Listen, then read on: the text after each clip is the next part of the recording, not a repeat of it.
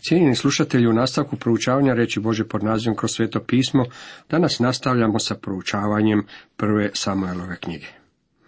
Tema o drugom poglavlju kojeg želimo proučavati glasi Anina molitva zahvalnosti Elijevi zli sinovi.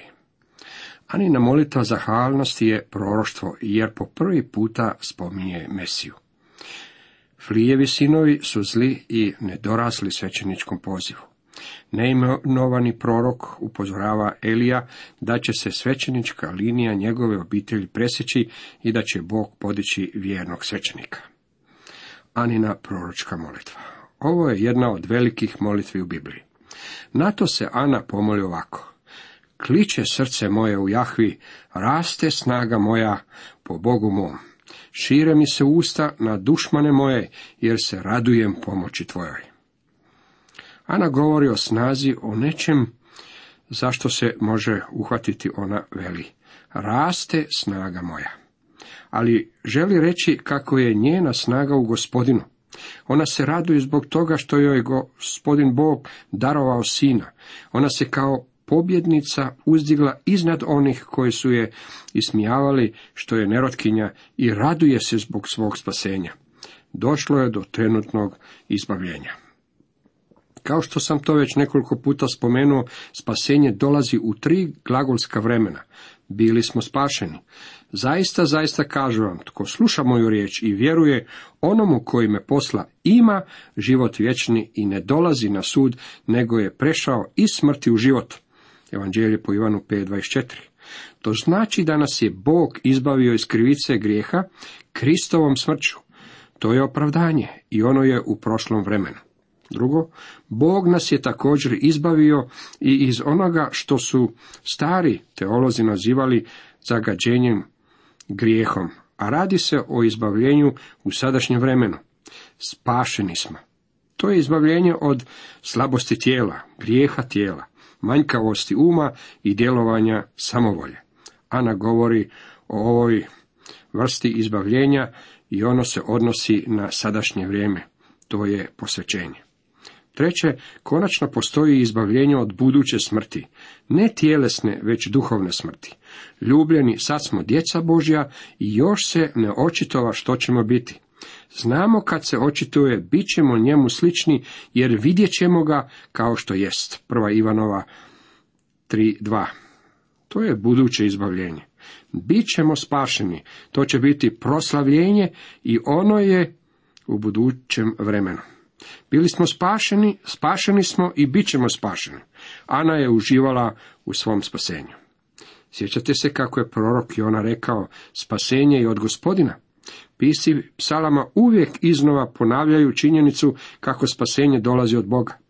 Velika istina spasenja je da ono dolazi po velikoj Božoj milosti. To jest opravdani smo slobodno po njegovoj milosti. Riječ slobodno znači bez uzroka. Bog u nama ne nalazi ništa što bi zasluživalo spasenje. Objašnjenje nalazi u sebi, on nas ljubi. Nitko nije svet kao što je Jahve, jer nema nikoga osim tebe, i nema stijene kao što Bog je naš. O gospodinu se govori kao o stijeni ili hridi u starom zavjetu. U Novom Zavjetu gospodin Isus nazvan je zaglavnim kamenom u 1. Petrove 2.6. U Mateju 16, 18. redku Kriste govorio o sebi, kada je rekao, na ovoj stijeni sagraditi ću svoju crkvu. Ona stijena na kojoj je Ana počivala je ista ona stijena na kojoj i mi danas počivamo. Nema stijene kao što Bog je naš. Ne govorite mnogo, hvastavih riječi, neka ne izlazi drskost iz usta vaših, jer Jahve je sveznajući Bog. Pravo On prosuđuje djela. Kad dolazimo Bogu u molitvi, trebamo biti oprezni, dragi prijatelji, kako ne bismo dopustili našem ponosu da postane predmetom našeg spoticanja. Moramo prepoznati našu slabost, nedostatnost, nesposobnost i činjenicu da u stvari nemamo pravo na tvrdnju da nam Bog pripada. Ponekad čujemo ljude kako uvijek iznova postavljaju pitanje, zašto Bog nije čuo moju molitvu? Da budem sasvim iskren, a zašto bi on to i trebao čuti? Zar imate pravo zahtijevati nešto od njega? Ako ste prihvatili Isusa Krista kao svog osobnog spasitelja, imate pravo pristupati Bogu po Isusovu imenu, kao njegova djeca. Imamo njegova prava i na temelju njegova imena možemo nešto i tražiti od njega. Bilo kako bilo, trebamo zapamtiti da naše molitve moraju biti u skladu s njegovom voljom. I slomi se luk junacima, nemoćni se snagom opasuju. Nekoć siti, sad se za kruh muče, nekoć gladni, ne gladuju više. Nerotkinja rađa sedam puta, majka brojne djece svježinu izgubi. Jahve daje smrti život, ruši u Šeol i odande diže. Glavna misao ovih stihova je da Bog daje život. Kao što je Job rekao, Jahve dao, Jahve oduzeo blagoslovljeno ime Jahvino. Samo Bog ima moć dati život i samo On ima moć oduzeti ga. Tako dugo dok vi ili ja nećemo imati moć davanja života, tako dugo si ne smijemo uzimati moć oduzimanja života. Tako dugo samo Bog ima moć učiniti tako što. Vjerujte mi, Bog će preuzeti krivicu. Ako to tako želite nazvati za smrt Ananije i Safira u dijelima pet, Bog se ne ispričava zbog činjenice što namjerava suditi zlima. Oni će otići u smrt i bit će odvojeni od Boga. Bog se nikomu ne ispričava zbog onoga što čini. Zašto? Zato što je ovo njegov svemir. Mi smo njegova stvorenja. On svojim svemirom upravlja na svoj način.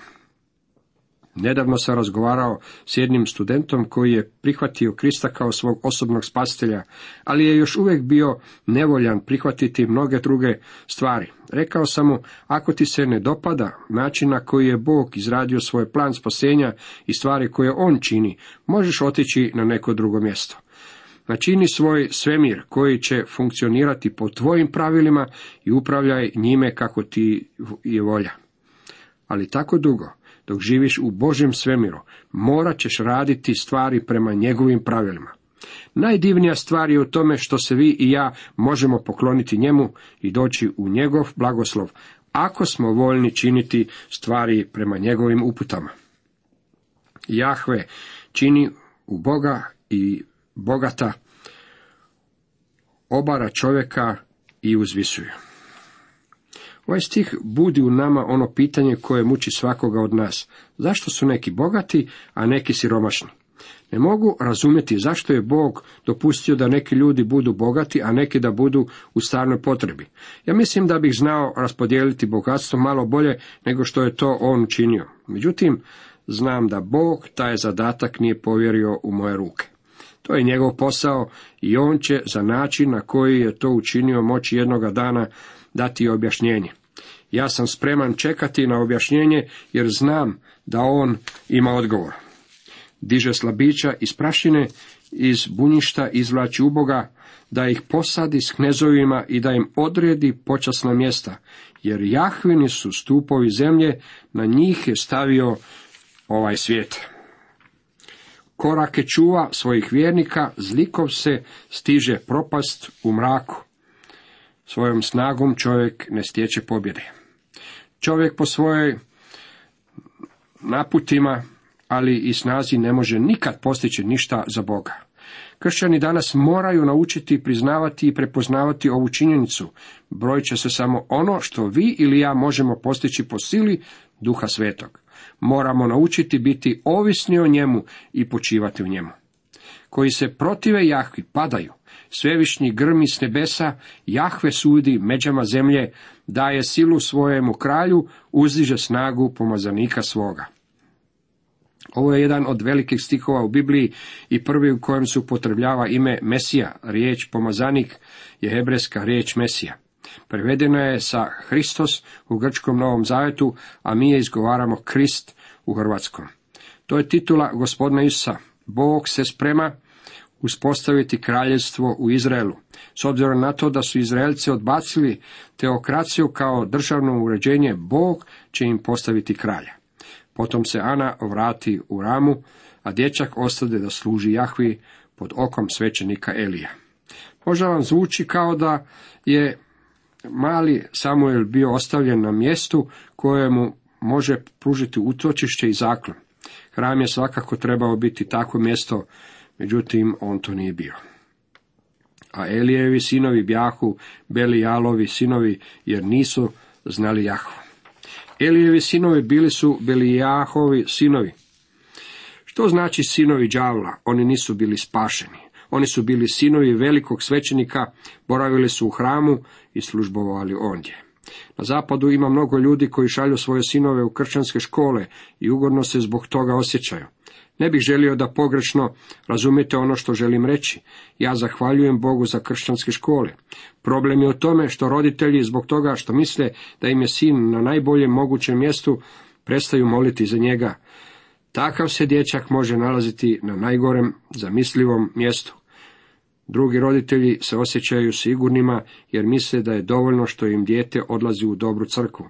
Dragi prijatelji, to su mjesta na koja đavao odlazi na ta predivna mjesta. Sjetite se kako je Sotona bio u gornjoj sobi u kojoj Isus proslavljao posljednju pasalnu večer sa svojim učenicima. Ta je soba bila najopasnije mjesto te noći u Jeruzalemu, jer je u njoj bio prisutan đavao.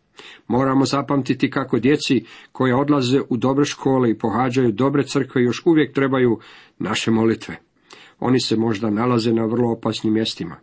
Mali Samuel našao se na vrlo opasnom mjestu i njegova majka nastavit će se moliti za njega, u to možete biti sigurni. Ni za prava svećenika nasuprot narodu, kad bi tko prinosio žrtvu, došao bi sluga svećenikov, dok se meso još kuhalo s vilicom u ruci. I zabadao njome u kotlić ili u nolac, u tavu ili u zdjelu, i što god bi se nabolo na vilicu, uzimao je svećenik sebi. Tako su činili svim Izraelcima što su dolazili onamo u Šilo. Tako i prije nego bi se spalilo salo, došao bi sluga svećenikov i rekao čovjeku koji je prinosio žrtvu, daj mi mesa da ispečem svećeniku. On neće od tebe kuhana mesa, nego samo sirova. Ako bi mu čovjek tada rekao, neka se najprije spali salo, a onda uzmi što ti duša želi, on bi odgovorio ne, nego daj odmah, ako ne daš, uzet ću silom. Bili su potpuno nepošteni u gospodnjem radu. Oni su upravljali prvim od vjerskih biznisa kojih smo svjedoci do današnjih dana i do naših prostora. Očito su uvijek postojali ljudi koji su ko ljudi koji istinski traže Bože lice nalazili načina da im otmu novce. Grijeh je mladića bio vrlo velik pred Jahvom, jer su ljudi prezirali žrtvu koja se prinosila Jahvi. Njihovo nepoštenje uzrokovalo je da se mnogi ljudi okrenu od Boga. Izraelci su vidjeli što su Elijevi sinovi radili u hramu, pa umjesto da budu priučeni bliže Bogu, oni su bili odbijeni od njega. Prijatelji, moramo biti oprezni u načinu na koji živimo naš život i kako upravljamo crkvama. Mnogi se trude zažmiriti na grijeh i pokriti ga, ali takva politika je kontraproduktivna. Takvim postupanjem samo se odbija ljude od Boga. Takvo postupanje je licemjerje i vidimo kako je postojalo i u hramu u Elijovo vrijeme. Jednako tako ne treba previše umovati da bi se zaključilo kako je to Bogu mrsko. Mali Samuel u hramu. A Samuel služaše pred Jahom još dijete u oplečku lanenom.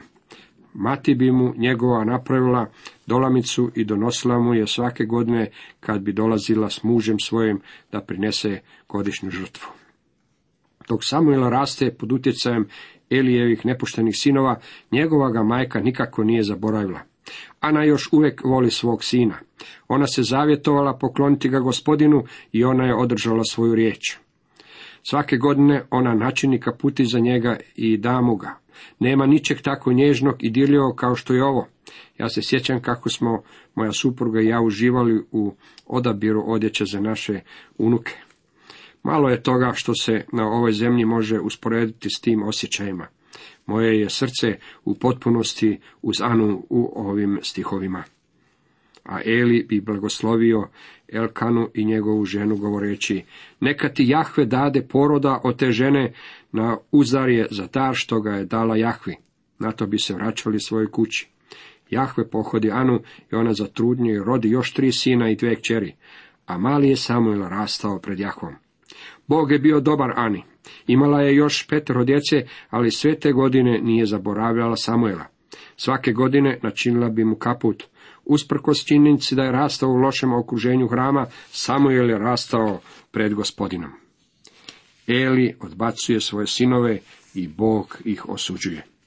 Eli je bio već vrlo star, ali je ipak čuo sve što su njegovi sinovi činili svemu Izraelu i što su ležali sa ženama koje su posluživale na vratima šatora sastanka. Eli je bio popustljiv otac koji je zatvarao oči pred grijesima svojih sinova.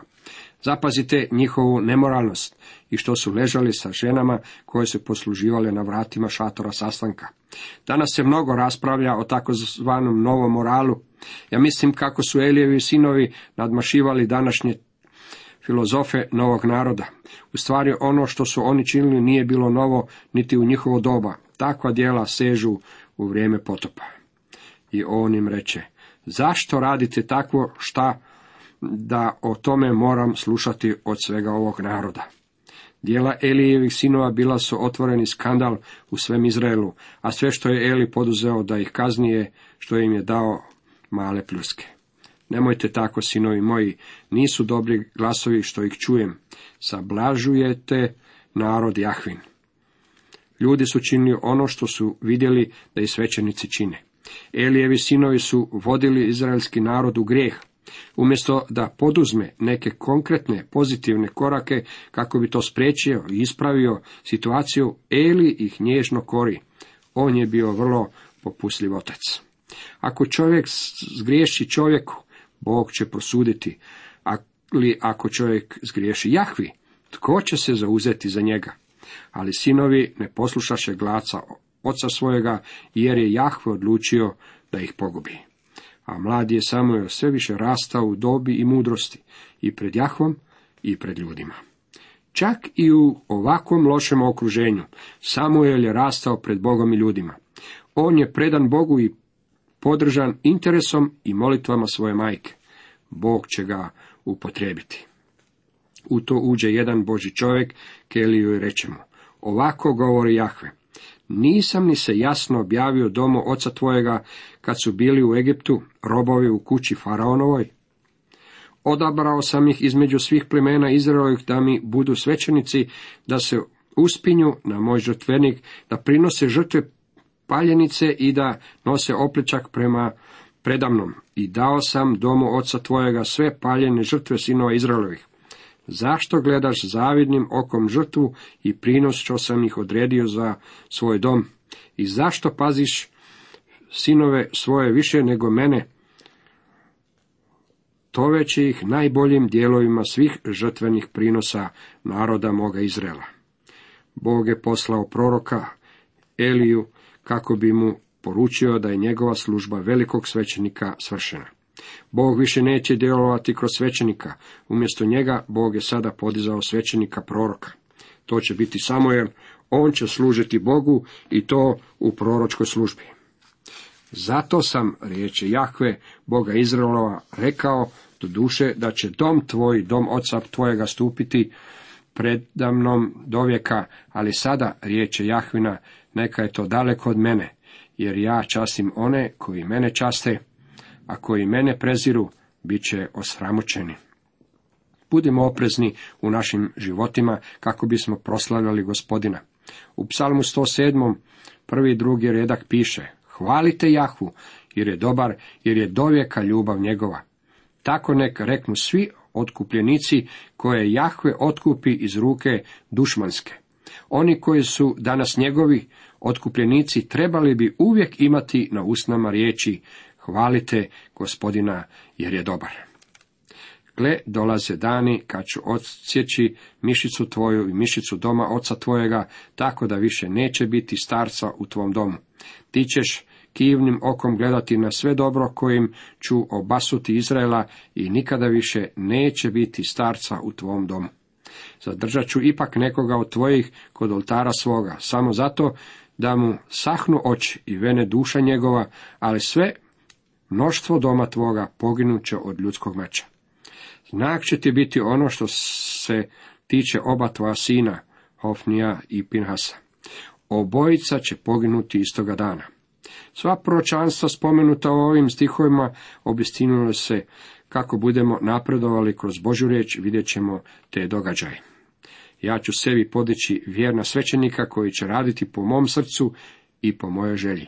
I njemu ću sazati trajan dom i on će svakda stupati pred pomazanikom mojim.